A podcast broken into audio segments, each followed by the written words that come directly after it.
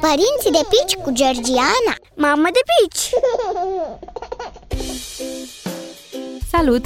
Astăzi vorbim despre cât crește un copil în primul an.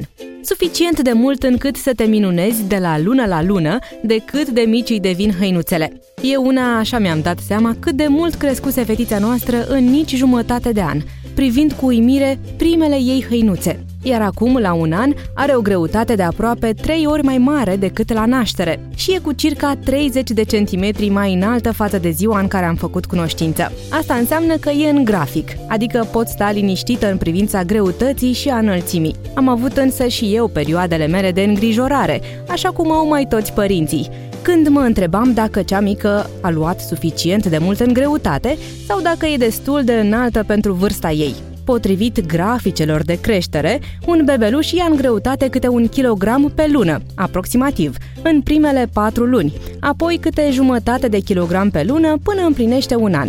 În ce privește înălțimea, media de creștere în primul an e de circa 2 cm pe lună, astfel că la aniversarea de un anișor, bebelușii iau în general între 70 și 80 de centimetri în înălțime. Bineînțeles că toate aceste cifre sunt orientative și variază destul de mult de la un copil la altul. Medicul pediatru este cel în măsură să-l evalueze pe cel mic și să îți spună unde se încadrează în grafic. Pe scurt, evoluția greutății și înălțimii copilului în primul an este o preocupare de bază a părinților. Iar din experiența mea, dacă ai un cântar în casă, această preocupare poate deveni sursă de stres. De aceea, recomandarea mea e să-l cântărești pe copil săptămânal, nu mai des, și să-l măsori lunar. Pe data viitoare! Părinții de pici cu Georgiana Mamă de pici!